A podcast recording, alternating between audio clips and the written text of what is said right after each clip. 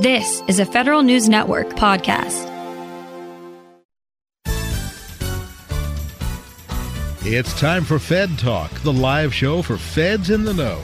From federal agencies to Capitol Hill, the attorneys of Shaw, Bransford, and Roth bring in experts from across the federal community to bring you inside the issues. Fed Talk is meant to provide general information about legal issues. However, the views expressed in this program are not intended to provide legal counseling. Listeners are cautioned not to rely upon any statements made in resolving legal issues they may face, but instead to consult with their own attorney about specific situations. Attorneys are not engaged in providing legal services while appearing on the program and are not responsible in any manner for the consequences that may stem directly or indirectly from reliance on any statement made during this program.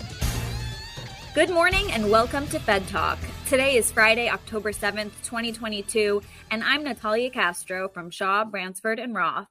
Today we are celebrating Hispanic Heritage Month with the leading voices in elevating Hispanic Americans and their history in the federal community. Let me start by introducing our guests. First, we have Jorge Zamanillo, the founding director and CEO of the National Museum of the American Latino.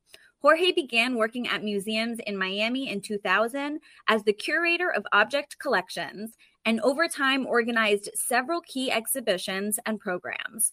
Among these programs, Jorge renovated the museum's permanent exhibition, Tropical Dreams A People's History of Southern Florida, and curated Operation Pedro Pan, the Cuban Children's Exodus, in 2015. Welcome, Jorge. Next, I am proud to welcome Vice Chair Javier Inclan of, uh, from the National Council of Hispanic Employment Program Managers. The Council is the nation's premier authority on and advocate for efforts to improve and accelerate Hispanic participation and representation in the federal government. Javier is the Assistant Inspector General for Management and CIO at the National Science Foundation Office of the Inspector General, in addition to being Vice Chair. It's great to have you here, Javier. Before we dive in, I want to remind everyone that Fed Talk is sponsored by Blue Cross Blue Shield FEP Dental. Members get fully covered in network preventative care, including up to three covered cleanings a year, plus no deductibles for in network services like fillings and root canal. Visit bcbsfepdental.com to learn more. To get started, I want to give each of my guests an opportunity to introduce themselves and tell me a little bit more about their work and their organizations. Javier, let's start with you at the National Council of Hispanic Employment Program Managers. Can you tell me a little bit about yourself and the council? Sure. Thank you, Natalia. Uh, as you mentioned, my name is Javier Inclan. Uh, I'm the Assistant Inspector General for Management and CIO at the National Science Foundation Office of Inspector General. And I am very honored uh, to have been elected the vice chair of the National Council of Hispanic Employment Program Managers this past January uh, 2022. Um, as you mentioned, the National Council advocates for the improvement of Hispanic participation and representation in the federal government. We have over 1,000 members uh, that mostly include federal employees that work in um, the uh, special emphasis program field, uh, anything doing with diversity, equity, inclusion, and accessibility, human resources, uh, whether as a full time position or as an additional duty, depending on what their function is in their organization. Um, we hold monthly meetings with our membership to discuss various topics uh, that are related to Hispanic Hispanic employment program management, but also any type of uh, special emphasis program across the federal government. In addition, at these monthly meetings, we have expert speakers that come in based on either the um, month that it is for Hispanic Heritage Month, for example. We had um, an individual from Excelencia in Education. And every month we have a different speaker based on uh, what we're celebrating that month or something that might be uh, critical to the organization at that time. Thank you so much. That's a great overview. And I'm very excited to really dive more into the work of the council to really elevate Hispanic voices within the federal government. One thing we often talk about on this show is the kind of two sides of elevating diverse voices. One of it is internal within the federal government. That's the work you're doing, Javier. And the other is really external and making sure that the federal government is communicating to the American people the stories that really make up our national identity and history history.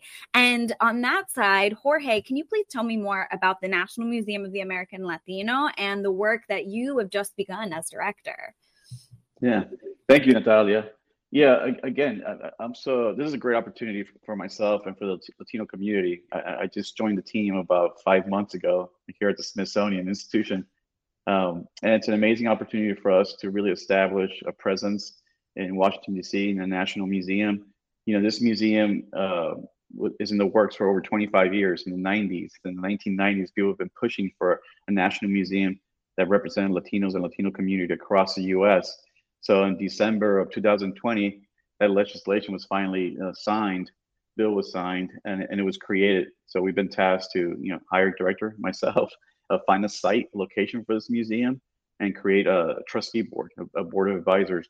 And, and we've done that. We're working on that now for the site selection. Uh, but really, it's about showcasing Latino history, art, culture, scientific achievement, telling a deeper story, a really complete, fuller picture of that American history narrative.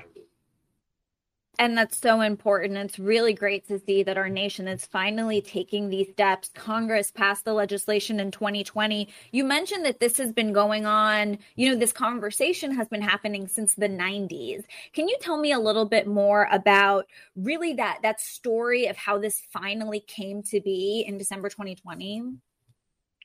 Well, like I said, it's, it's, it's years of efforts and a push for you know citizens, concerned uh, people in the Latino community that want to make sure that they had representation, and that's really the key thing here. That representation in everything we do, not only in museums, in the media, in, in a workplace, in leadership.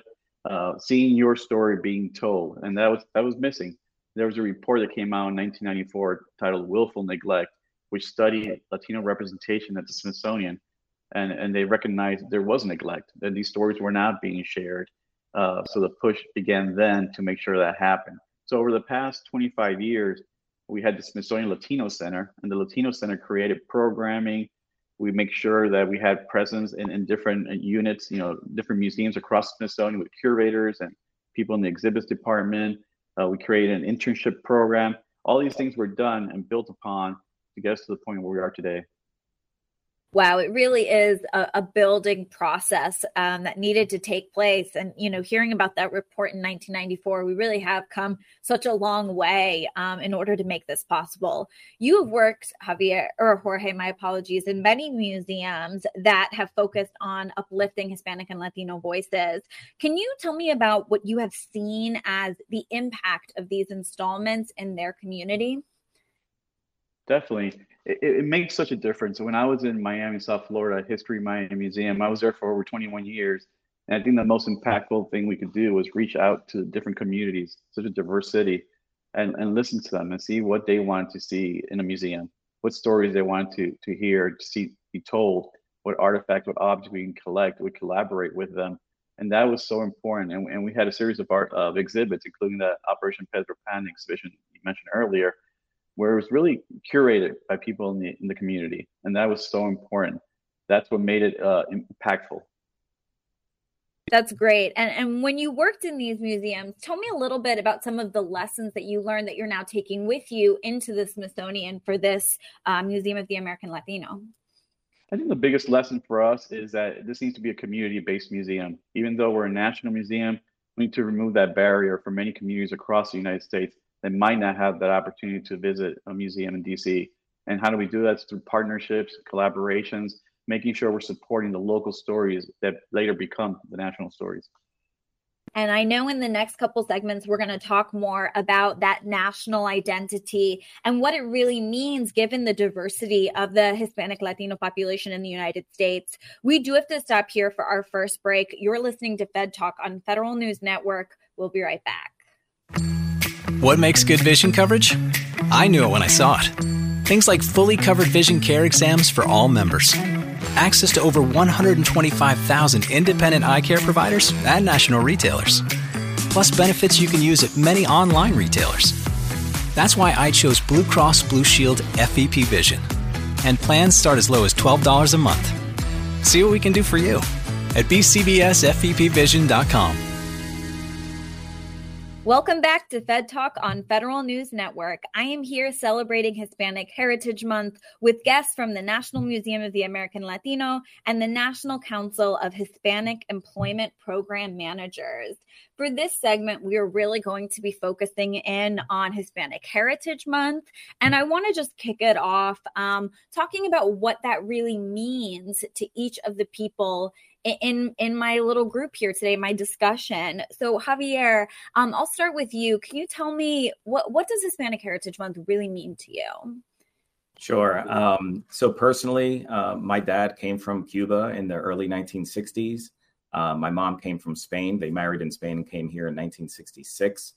Um, to the day that my dad passed away uh, 10 years ago, he teared up every every time he heard the Star Spangled Banner because he knew that no matter um, the struggles and the challenges that he and my mom and, and therefore our family went through, that this is the greatest country in the world. Um, and to me, I take that with me. Um, I think there is absolutely an opportunity to be American uh, while still keeping uh, that heritage and that culture. Uh, so, you know, for instance, I like, you know, lechon and congri, but I also like pizza and, you know, hamburgers, right? Um, so, to me personally, uh, being able to give back as the vice chair of the National Council is really important to me. I think, you know, if not me and if not us, then who? Uh, and I think that's really what we need to do. We need to strive and move forward and be able to help the next generation of Hispanic and Latino Americans succeed in not only the federal government, but in any situation and career that they decide. That's a really incredible story. And my mom uh, came from Argentina and my dad's Puerto Rican. So I very much understand that kind of um, immigrant mentality of just the really joy that comes from being here and um, being able to experience the wonderful things that this country has while also maintaining that identity.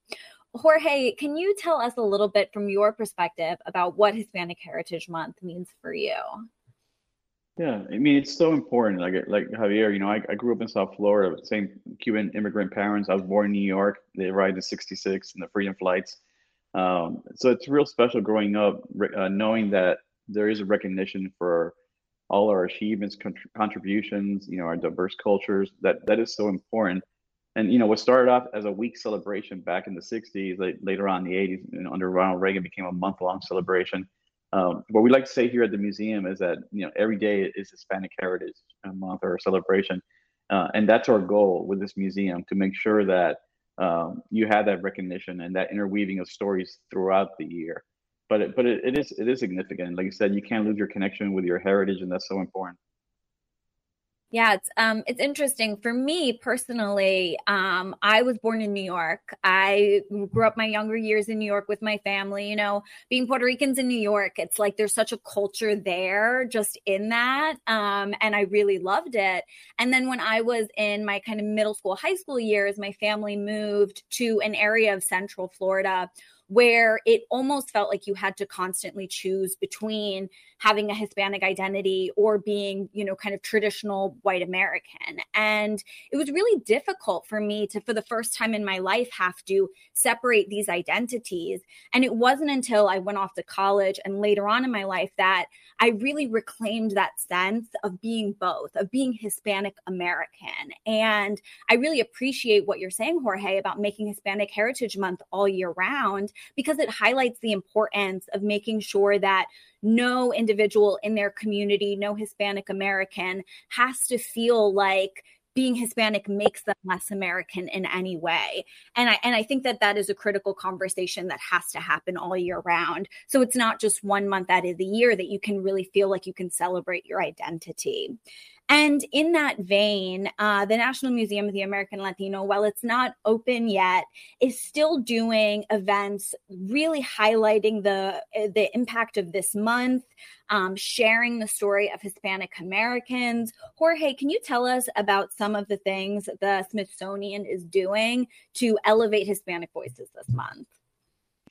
Definitely, we you know we kicked off celebrations. We had a, a two day festival last week in uh, Latino Heritage Festival and we presented you know different ways you can celebrate through music. Uh, we had a dance party, we had a concert, we had some hands-on activities for all ages. Uh, next this week coming up, and actually in another week or two, we have a another event called Last Call, which is a salute to American Latinos and beer. Believe it or not, you know, everybody loves beer across the United States. So it's like, how do we tie that in? You know, nation's brewers and, and beer lovers together to talk about a different variety of ingredients, for instance, that have Latino roots. The prickly pear, the sugar, the tamarind, the guava they're using now in different IPAs and beer styles. It's really interesting how you can weave uh, all these other traditional stories in, into what we do during Hispanic Heritage Month. And you guys also have a lot of resources and toolkits that I noticed on your website that are really specifically geared toward helping schools and families celebrate Hispanic Heritage Month. Can you tell me about some of those resources? Sure. You know, we offer bilingual resources uh, on our website and sharing with the classroom, and they're all free of charge, of course. And just exploring different topics and themes, you know, Latino music, uh, contemporary visual arts, spoken word, poetry. You know, and these are great for the classrooms in, in arts, English, language arts, social studies, uh, so uh, different curriculum that you, you could apply it to, and that makes it so so easy, so accessible for everyone. Yeah, I, I saw that on your website and I immediately started sending it to all my friends who are, you know, teachers who work in schools, who have young children.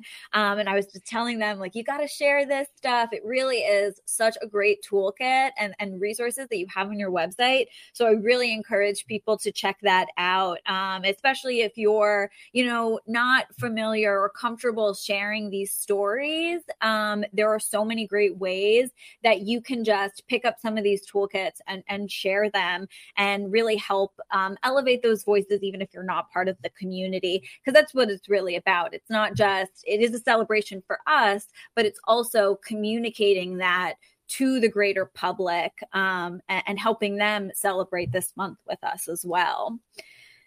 Now, I want to uh, talk to Javier. You, the council is also doing some really great work geared toward Hispanic Heritage Month. Can you tell us about uh, the theme that you guys selected for this month? Sure. So, the theme uh, for this year, for 2022, is Unidos Inclusivity for a Stronger Nation. And let me just say that the council is responsible for coordinating uh, the selection of the theme as well as the poster that follows uh, the theme but it really is, they are submissions from across the country. Um, so we opened up uh, the submission for the theme in February. There's a number of rounds uh, that members of the council, uh, which, as I mentioned before, have over a thousand members, uh, they vote on. And then once the finalist is selected, we then issue a call for the posters that will be generated um, based on that theme.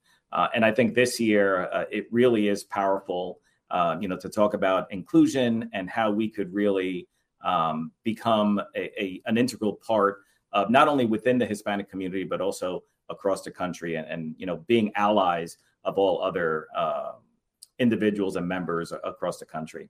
Um, you know, so it really is something that we take pride in because it's developed by members of the public. Uh, not necessarily, or, or, just not members of the federal government, but also, you know, public schools, um, individual you know members from the general public. So uh, we try to be inclusive in our selection process as well, uh, which is you know it does fall well into the theme this year. Yeah, absolutely. I mean, I, I, again looked on your website and saw the, the beautiful poster. Um, it, was really incredibly done, and it speaks to the theme well, which, which, as you mentioned, is Unidos, the inclusivity for a stronger nation. And um, and I really, it's, it's a beautiful piece of art, and and I think you guys did an incredible job working through that selection process. Can you tell me about some of the activities and things that the council is doing? Absolutely. Um, so every year um, we partner with uh, the League of United Latin American Citizens, or LULAC, which is the largest and oldest Hispanic membership organization in the country. Uh, during their Federal Training Institute conference, uh, this year was held in, in, San Juan, Puerto Rico in July. Uh, we serve as speakers, as moderators, uh, as volunteers uh, to help FTI with their program. But this year, we're really proud of trying to replicate uh, that type of forum in a virtual environment um, this October. So, next week, October 11th and 13th, we're doing two half day sessions uh, to really almost mimic uh, what we did back in July in person, understanding that not everybody has the training dollars or the availability to attend in person. Uh, but it's something that we felt was uh, so important, especially during Hispanic Heritage Month. So, next Tuesday uh, from 1 to 4, we will have a leadership development uh, pro- uh, program that's broken out into four different tracks. The first one is uh, Hispanic Employment Program Managers. The second one is Diversity, Equity, Inclusion, and Accessibility. Then we have Leadership Development, and then Allyship. And then on Thursday, we're really excited to host a an SES and GS15 speed mentoring forum where we have 24 uh, executive level mentors signed up. And we, I just heard this morning from, uh, oh, let me just say, Glorimar Maldonado, which is our, our chair, was not able to make it today, but she really needs all the credit in, in organizing us this year and not only getting this forum together, but all of the activities that we've had on a monthly basis and to grow our membership to over a thousand. Um, but we, I, she just told me this morning that we were sold out as far as our mentees, right? Because unfortunately, we do have to place a limit um, in order to make it successful. Um, so we have our full complement of mentors, we have a full complement of mentees, uh, and that's really something that we're proud of because. And, by the way, it's not just for Hispanics, right? I think that needs to be uh, mentioned. You know, we have mentors that are not Hispanic or Latino. We have mentees that are not Hispanic or Latinos. Uh, folks that are really involved in the four tracks that I mentioned before of Hispanic Employment Program Management, DEIA, um, those that want to have some type of leadership development and certainly allyship. So those are uh, two of the things, you know, the in-person in July and then the virtual forum uh, next week that the council puts together, um, hopefully going forward on an annual basis. That's really great. It sounds like um, an incredible event. I- am signed up, so I'm very excited. I think it's going to be a-, a really exciting program, and I really I appreciate that it's virtual because I think that that does increase accessibility for a lot of people, you know, across the country who either can't travel, don't have the funding to travel. I think it makes a really big difference, um, and I think it's going to be a really really great event. I'm curious, Jorge. Um, I saw you nodding along a couple times. Do you have any reactions to what you're seeing going on, um, you know, from Javier across the federal community to also celebrate Hispanic Heritage Month with a focus towards the employees? Yeah, you know, with the virtual exhibits, we ha- we have a, a, couple now that we're we're offering. They're really important. You know, we have the the foundational exhibit at American History Museum, uh, Presente, Latino History United States. So we've made that a virtual component also. There's a, a website where you can visit and see highlights and oral histories and see some of the 3D objects and you can rotate them, and manipulate them. Uh, you can hear some historical biographies. So that's one way we're doing. We're also partnering. We have a collaboration with Google Arts and Culture where we create two online exhibitions uh, exploring Latino diversity in the United States and another one called Si Se Puede, Latino History of Voting Rights in the United States.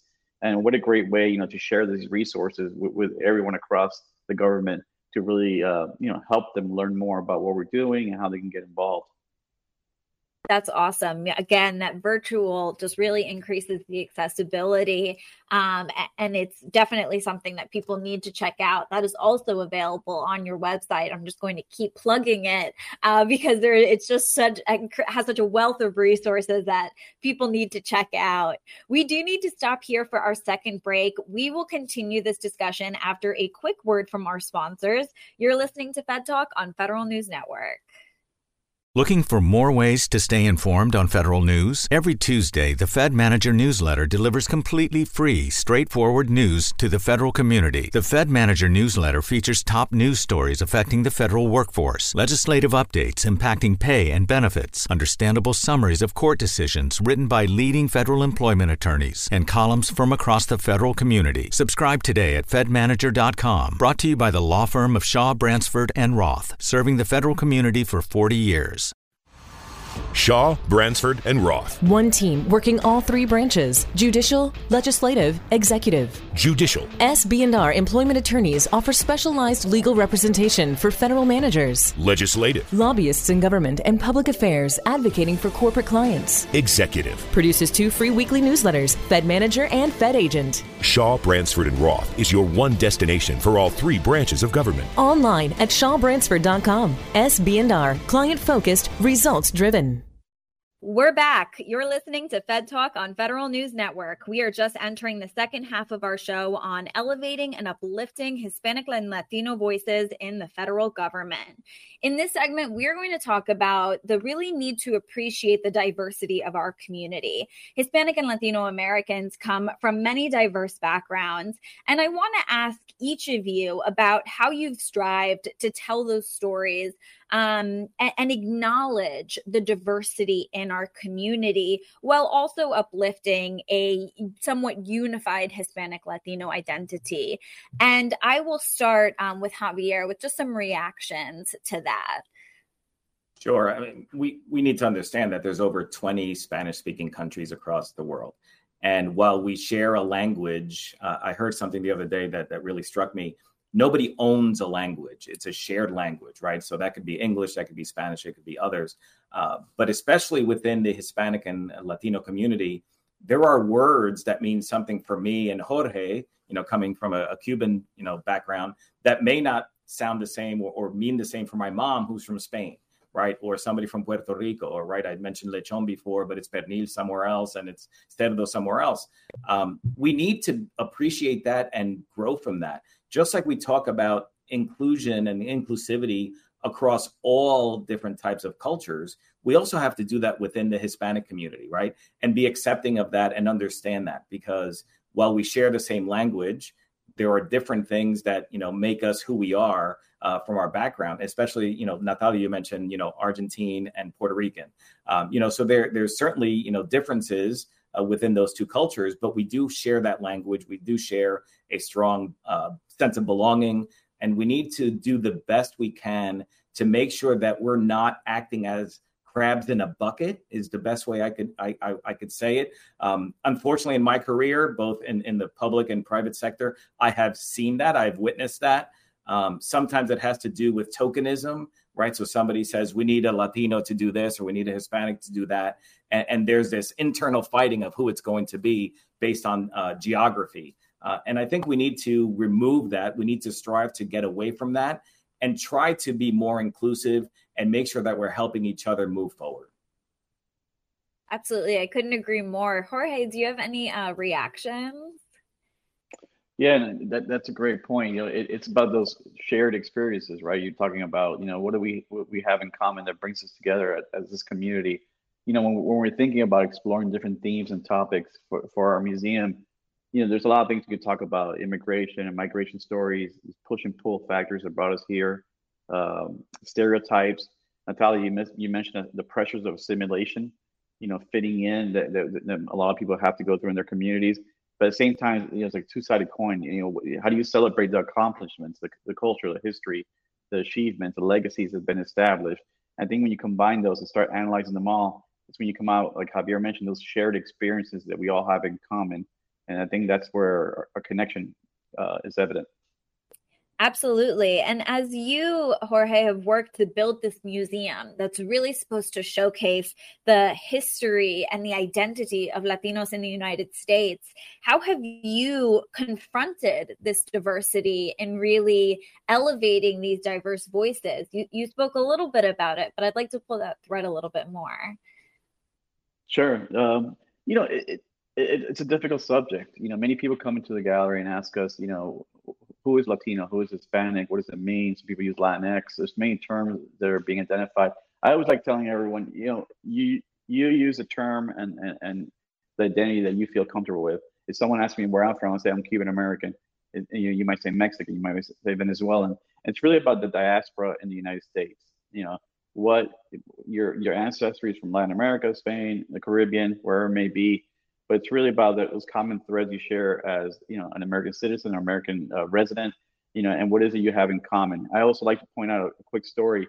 You know, I love doing uh, DNA, you know, testing and and 23andMe and and family. You know, you, you start doing all this research into your genealogy, and it's interesting because you know we have, let's say Javier and I might have great great grandparents in Spain that we share. Uh, but you know, my parents might have been born in Cuba, and then my friend's parents might have been born in Mexico or Venezuela but we share that common ancestry. Many of us do. And then when you when you start talking to each other, when you see each other in the gallery, you start seeing these stories, you realize how much you have in common. Yet you, still maintain your unique heritage, right? Your your background, your family, because you grew up with different customs, maybe. But at the, at the end of the day, I tell everyone we still like rice and beans, and we still, we still like all these things that bring us together. they're tied in our blood, and you can't avoid that. no, absolutely, and I really do appreciate that. You know, realizing what what does bring us together and what has you know that shared common history. I'm wondering if there have been any real struggles that you have had to overcome in telling diverse stories in this community, either with you know this national museum or throughout your career in, in Miami and in some of these other places that you've worked? Yeah, it, it, it goes back to the crabs in the pot analogy that I mentioned. There's such a struggle for, for identity within within cultures. I remember in Miami at one point uh, me, meeting with a community, um, older Cuban community, and they were saying, you know, if it wasn't for us Cubans, you know, Miami wouldn't be what it is today. And then years later, I met with a Venezuelan community in Doral, and they said, you know, if it wasn't for us Venezuelans, Miami isn't wouldn't be what it is today. So you do have this. Uh, there is a little bit of ego going into this and you know, representation. You know, you feel like your your community is one thing or the other. But at the end of the day, if it wasn't for either one of them, Miami wouldn't be what it is today, right? You know, this continuing cultural exchange and, and development and evolution. And that's the same thing for for our museum. It's bringing all those different uh, people together, all these different communities together, and and and the only way there is strength is in numbers, right? You know, we're not monolithic, but you know, we are uh, one community. We're all races, and that's really important. I liked how you called it an evolution because you're right. It is a constantly evolving process of understanding our identities and how they interrelate with each other's. Javier, I'm wondering if you have any uh, reactions to what Jorge explained with, with his experience. Yes, uh, I'm laughing because as I'm listening to Jorge speak about Miami, um, there were probably two locations in the 60s that Cubans went to, right? Miami was one, Union City, New Jersey was the second. My dad picked Union City. I hate the snow. I don't know why he picked Union City, but you know, it, it is what it is. But when I go back home, um, it's no longer a Cuban American um, area, right? It's it's more Central American, South American um, you know, other Caribbeans, right? Dominicans have a, a, strong presence in Union City and in northern, you know, New Jersey uh, as a whole. And and we need to understand that, accept that, and welcome that, and and really uh, embrace that, right? Um, it, it, goes to what we were talking about before about being inclusive within our own community. How do we expect others to accept us when we don't accept each other? Um, and you know, as I mentioned, you know, the whole uh, crabs in a bucket issue. Um, I understand there's strong feelings about heritage, and, and I have them as well. Um, but we need to be, uh, our aperture needs to be wider, and we need to make sure that we are sticking together when it comes to that in a very positive and productive way, not just to, you know, go into our own holes and, and be pessimistic about things that happen in the future. Um, you know, Miami, Union City, and other areas, um, we need to celebrate our Hispanic culture, regardless of what country we come from. Absolutely. And I think there can also be a sense at times of, well, I went through the struggle to assimilate. I went through the immigration struggle, so other people should have to too. And I think we as a community can really benefit from, uh, you know, accepting what we have in common, acknowledging what we have in common, and supporting that next generation, which so many of us do, but can always be something that we strive um, to really help it and push forward uh, together. And I want to talk more, Javier, about the work of the council and how you guys have confronted the diversity in the community um, and used it as a way to bring people together and advance Hispanic Americans in the federal government as a whole. Yeah, you know, this is certainly a journey and not a destination right? Um, you know, sometimes it's one step forward, maybe you know one or two steps back. Sometimes two steps forward, one step back uh, we it, it is a struggle. Um, there's there's two things that I would like to say. Number one is we need to do better to prepare our own community for the next step. Right? People are always talking about uh, Javier, how'd you get to the senior executive service? Right? So I, I tell my story, and then well, how do I get there? Well, what are you doing now, and how can I help you prepare?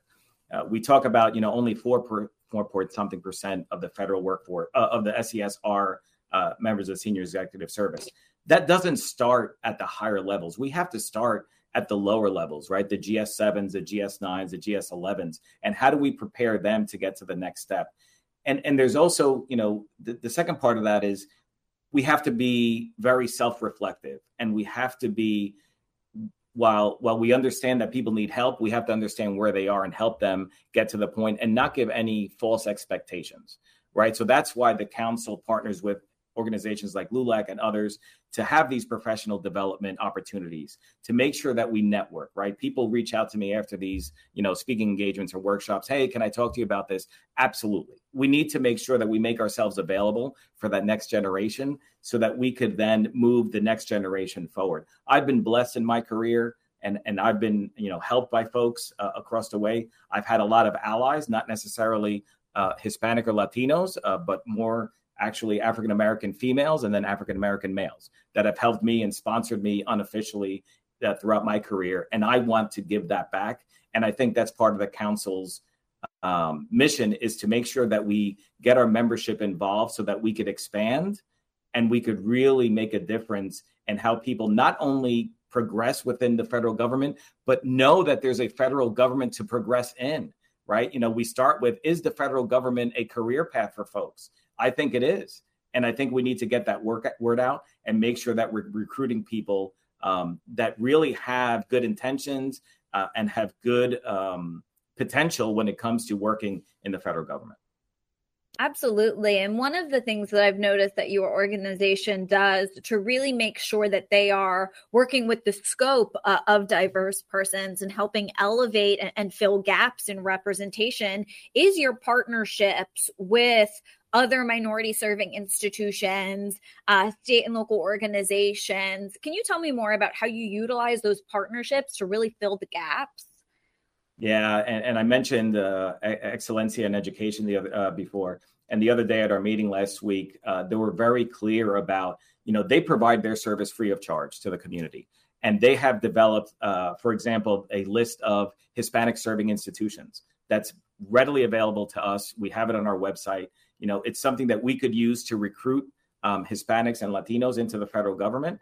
We partner with, like as I mentioned before, LULAC in their Federal Training Institute initiatives you know those are the things that we really need to focus on because not one organization is going to solve this puzzle it's going to take a, a, a, an entire collection jorge's museum right you know other organizations that are going to have exposure to our community as the as much as we could get the word out that we're here to help the better we're going to be as a community yeah, I think that's incredible. I so appreciate it. Um, when when my grandma came to this country, she it was a couple years out from the census, and she became a census worker, and she went door to door. And I, I've had had so many conversations with her about you know why she did this work, and she always said that you know her biggest fear was that someone would knock on her door who didn't speak Spanish, who didn't know how to ask the questions to her family, and then she would be underrepresented. She wouldn't count in this country. And so she became a census worker because she was afraid that this was a gap that she wanted to fill in her community. And she'd heard the fear from people about the census. And so I always I always think of her when I hear about elevating this the work of federal employees and having Hispanic representation in the federal government because she acknowledged that issue so early in her time in this country. And it was really important for her to fill it. And, she was a census worker in many censuses.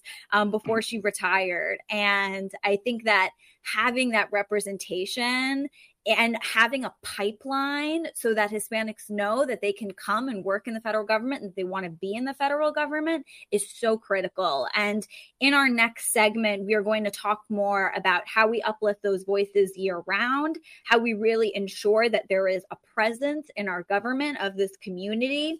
And I'm really excited to continue that conversation. So we'll stop here for our last break. And when we return, we will wrap this up. What makes good vision coverage? I knew it when I saw it. Things like fully covered vision care exams for all members, access to over 125,000 independent eye care providers and national retailers, plus benefits you can use at many online retailers. That's why I chose Blue Cross Blue Shield FEP Vision. And plans start as low as $12 a month. See what we can do for you at bcbsfepvision.com. Welcome back to Fed Talk on Federal News Network. We are entering the last segment of our show. Let's dive right in. So, Hispanic Heritage Month is just one month out of the year, but the things we've talked about in the show, the importance of uplifting these identities, of sharing this rich and diverse history, it really needs to happen all year long. And so, I want to talk to each of you about how we keep the conversation going. And one of the key ways that I know the National Museum of the American Latino is doing that is through their um, permanent gallery that that's going on right now in the Museum of American History and some of the other year-round events that are going on. Jorge, can you tell us a little bit more about that? We had an amazing opportunity over the past few years to start developing a gallery at the National Museum of American History. And you know, it's great uh, foresight with, with my predecessors thinking, you know, this museum might not happen for a while. What do we do? How do we start establishing that presence? So about seven years ago, they started fundraising for what became the Molina Family Latino Gallery. And the Molina family, uh, their, their kids, uh, the five uh, children of Dr. Molina, each contributed to, to towards this founding gift to open this gallery. Uh, it's finished. It opened in June with the first exhibit that opened June 18th was called Presente. It's called Presente, and it's Latino history the United, in the United States. And it's really a foundational work, like you know, 101 what does it mean to be Latino in the United States, and explores different topics and themes. Uh, and it's it's it's amazing uh, the reaction, and the response we've gotten already. Uh, I, I, love telling the story. We know we opened with a big private VIP party on a Thursday night, but the more important one to me was a Saturday when we opened to the public because the gallery was full. We had thousands of people going through each day for weeks. And, and I started walking around talking to everyone. And, and when you speak to them, 90% of them were Latino.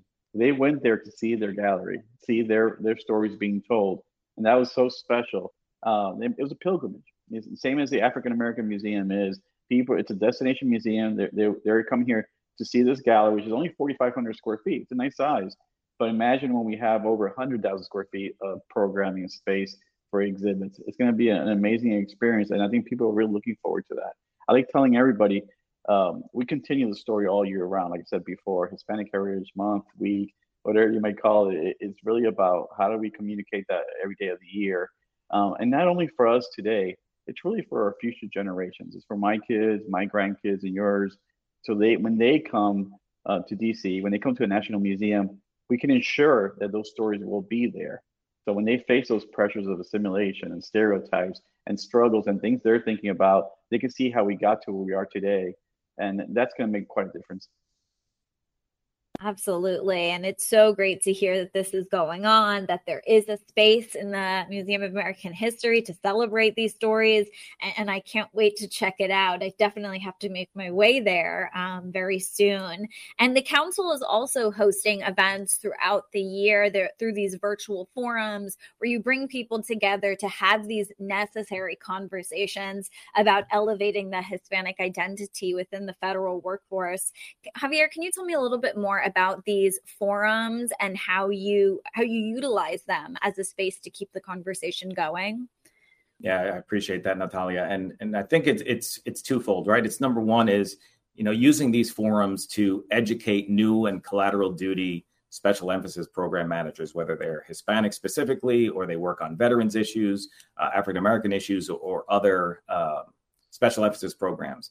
And then the second thing is is to develop those networks that we discussed before and, and partner with other organizations and other individuals to make sure that we're all inclusive when it comes to uh, having allies and also champions of the Hispanic community. Um, you know, this isn't, you know, September 15th to October 15th issue, and then we forget about it until the following year. We want to make sure that we're using these training opportunities, these networking opportunities to really enhance our participation uh, within the council, but also to uh, expand our networks. One of the things that that Glo did as the chair, she uh, proposed, and, and it actually just passed, a change in our organizational structure to include subcommittees uh, that are standing committees. You know, whether it's education or you know partnerships, uh, other you know communications. We really want to hit the gas to make sure that we have a 12 month program that's almost repetitive year after year based on the need of the organization so that we could not only grow our membership, but make sure we're providing um, the necessary tools so that the community could help us move our Hispanic employment program uh, management uh, issues forward throughout the federal government that's great. You know, we often on this show talk about the importance of mentorship, the value of having a strong network. And these forums really provide an opportunity for people who may feel very siloed or focused on just their individual position to expand that network so that we can really see that representation in the leading levels of government. Um, as you mentioned in the last segment, it's very unfortunate that when you get to the SES level, the diversity really drops off. And having having that mentorship, that network to be able to connect with is so critical for ensuring that people can move up the pipeline um, and, and are not stagnant in their position. So, really, kudos to you guys on creating that type of environment the museum is also working on um, you know bringing in employees in order to really you know it's very important that the museum has the staff to be able to share this story. And can you tell me about some of the internships and fellowships that you are offering at the national museum of the american latino to bring in students in government service through the museum? Sure. Well you know the museum cultivates uh, future museum workers and leaders through its Latino uh, Museum Studies program and community conscious leaders, uh, a younger audience through the Young Ambassadors program. Uh, we've been actively funded and advocated for curatorial, curatorial positions at Smithsonian for years, and it's made quite a difference in collections, exhibitions, exhibitions and research. Um, for instance, the Young Ambassadors program, it's a nationally recognized program, and it's for graduating high school seniors um, you know, fosters that next generation of community conscious Latino leaders in the arts, sciences, humanities. You know, they come here for for Washington week uh, during the summer, and then they, they go back and they, and they and they, and they serve at internships in different communities across the United States. Um, so you have all these different partners throughout the U.S. We have with science museums, art museums, um, different cultural organizations in the U.S. and Puerto Rico to prepare them for, for that work and, and, for majoring in, in, a certain area of study. So that's really important. Then the next one we do is a Latino Museum Studies program. And that's, you know, again, to increase our representation uh, in the community. Um, and it's so important. That internship program, this, you know, this is with undergrads, undergraduate students, and it focuses in areas of conservation, museum education, digital culture, exhibition design. Again, we're cultivating those future museum workers, that staff that we need at, at, at every level. Uh, so those those two programs are so key for us. Absolutely. And it's so critical to get that next generation to really recognize the value of public service and the value of storytelling, uh, of sharing the, the history of these people with the next generation, which is, you know, really at the heart of what so much of the museum does. Now, you guys also, I noticed um, under your staff resources page, have a working group dedicated um, to promoting the recruitment and retention of Latino and Latina staff within the institution. Can you tell me about that and some of the other staff resources that you offer? Sure. Yes, we have a Latino initiatives pool, and that that's uh, you know, grant money that we we direct uh, towards doing that. So, for instance, 25 years ago, there was no uh, curator of Latino art at the Portrait Gallery. There was no uh, curator in American history that had a focus on Latino history. Uh, so now, you know, we have you know three or four curators at American history. We have a, a Latino curator of American art at, at, the Portrait Gallery. We have someone um, at the Air and Space Museum. We have all these different places where we, you know, we, we have staff, we have uh, team members that are well versed in, in, in, our culture and in, our history to make sure that those uh, stories are being integrated throughout their work. It's not just a one one-off exhibit that's done every five years. It's something that's done continuously every day in all their work. So, for instance, if you go to the National Museum of American History today, there's an exhibit called Play Ball on Latinos in baseball, and that's been up for the past few years, and that's traveling the nation as, as an exhibit now. And that was created by American History, thanks in part to the funding from the Latino Initiatives Pool. So that's instrumental going forward. Well, and it really shows how far we have come since the 1994 report on willful neglect. It really, to mm-hmm. hear that these positions exist, these funds exist. Um, I really, we started the show with the conversation, but I can't emphasize enough that it's not, we were at a place of willful neglect. And now, 30 years later, we're in a place where we almost have a, a full museum. It is so much that had to be done over the last 30, almost 40 years to create the place that we are at now. And I want to discuss um, as we get to the end of this show, Javier, uh, can you just tell me very i want a frank uh, conversation about what are the barriers that still exist and persist that it kind of stifle the advancement of this community in the federal government and how the council is really working to counter those so that the next 30 years the next 40 years look even brighter than the last yeah so so there's two things uh, i think one of the things that i mentioned is you know, our, our membership needs to grow. Although we have over a thousand members, uh, we have approximately 50 folks that come on a regular basis to, to our monthly meetings. We want to make sure we expand that. Um, membership in the council is free, absolutely free. What's free in this day and age, right? So, you know, if somebody goes to National Council, hepm.org, they could sign up uh, for free membership. The other thing I, I, wanted to talk about, which I mentioned during a, a panel last week, is accent bias. I think that is something that we really don't talk about enough um, because there, you know, there's a there's a traditional bias or unconscious bias in the interview process to begin with, but I think accent bias is something that we really need to focus on. You know, I'll mention my dad again, and, and clearly you could see that you know how proud I am of, of my father. He had an accent when he came to this country, right? He spoke English his entire life, you know, with an accent but his vocabulary was bar none. I always said he probably had a better vocabulary than I did. Um, he could recite Hamlet like nobody's business. Um, but because of that accent, people reacted to him in a different way. And I think that is part of the problem that we have, or a barrier that we need to eliminate as part of that unconscious or even conscious bias that some hiring managers have. Um, so, if I had to pick one area right now today, the accent bias is something that really bothers me. And I think we need to uh, move past that and move beyond that.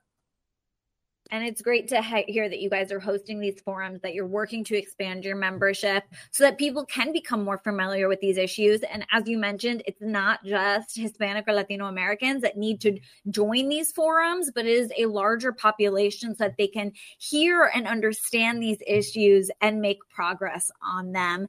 This has been a really incredible program. I very much appreciate the opportunity to highlight the value of Hispanic heritage, not just this month, but all year round. I'm going to encourage everyone to check out latino.si.edu. That is the homepage for the National Museum of the American Latino, where they can learn more about the incredible work going on at this museum, as well as National Council hepm.org, where they can learn more about the Hispanic Employment Program Managers, the National Council. Um, and then I want to thank everyone here for joining me today. Jorge, founding director and CEO of the National Museum of the American Latino, um, Javier, the vice chair of the National Council of Hispanic Employment Program Managers. Thank you so much for joining me for this conversation.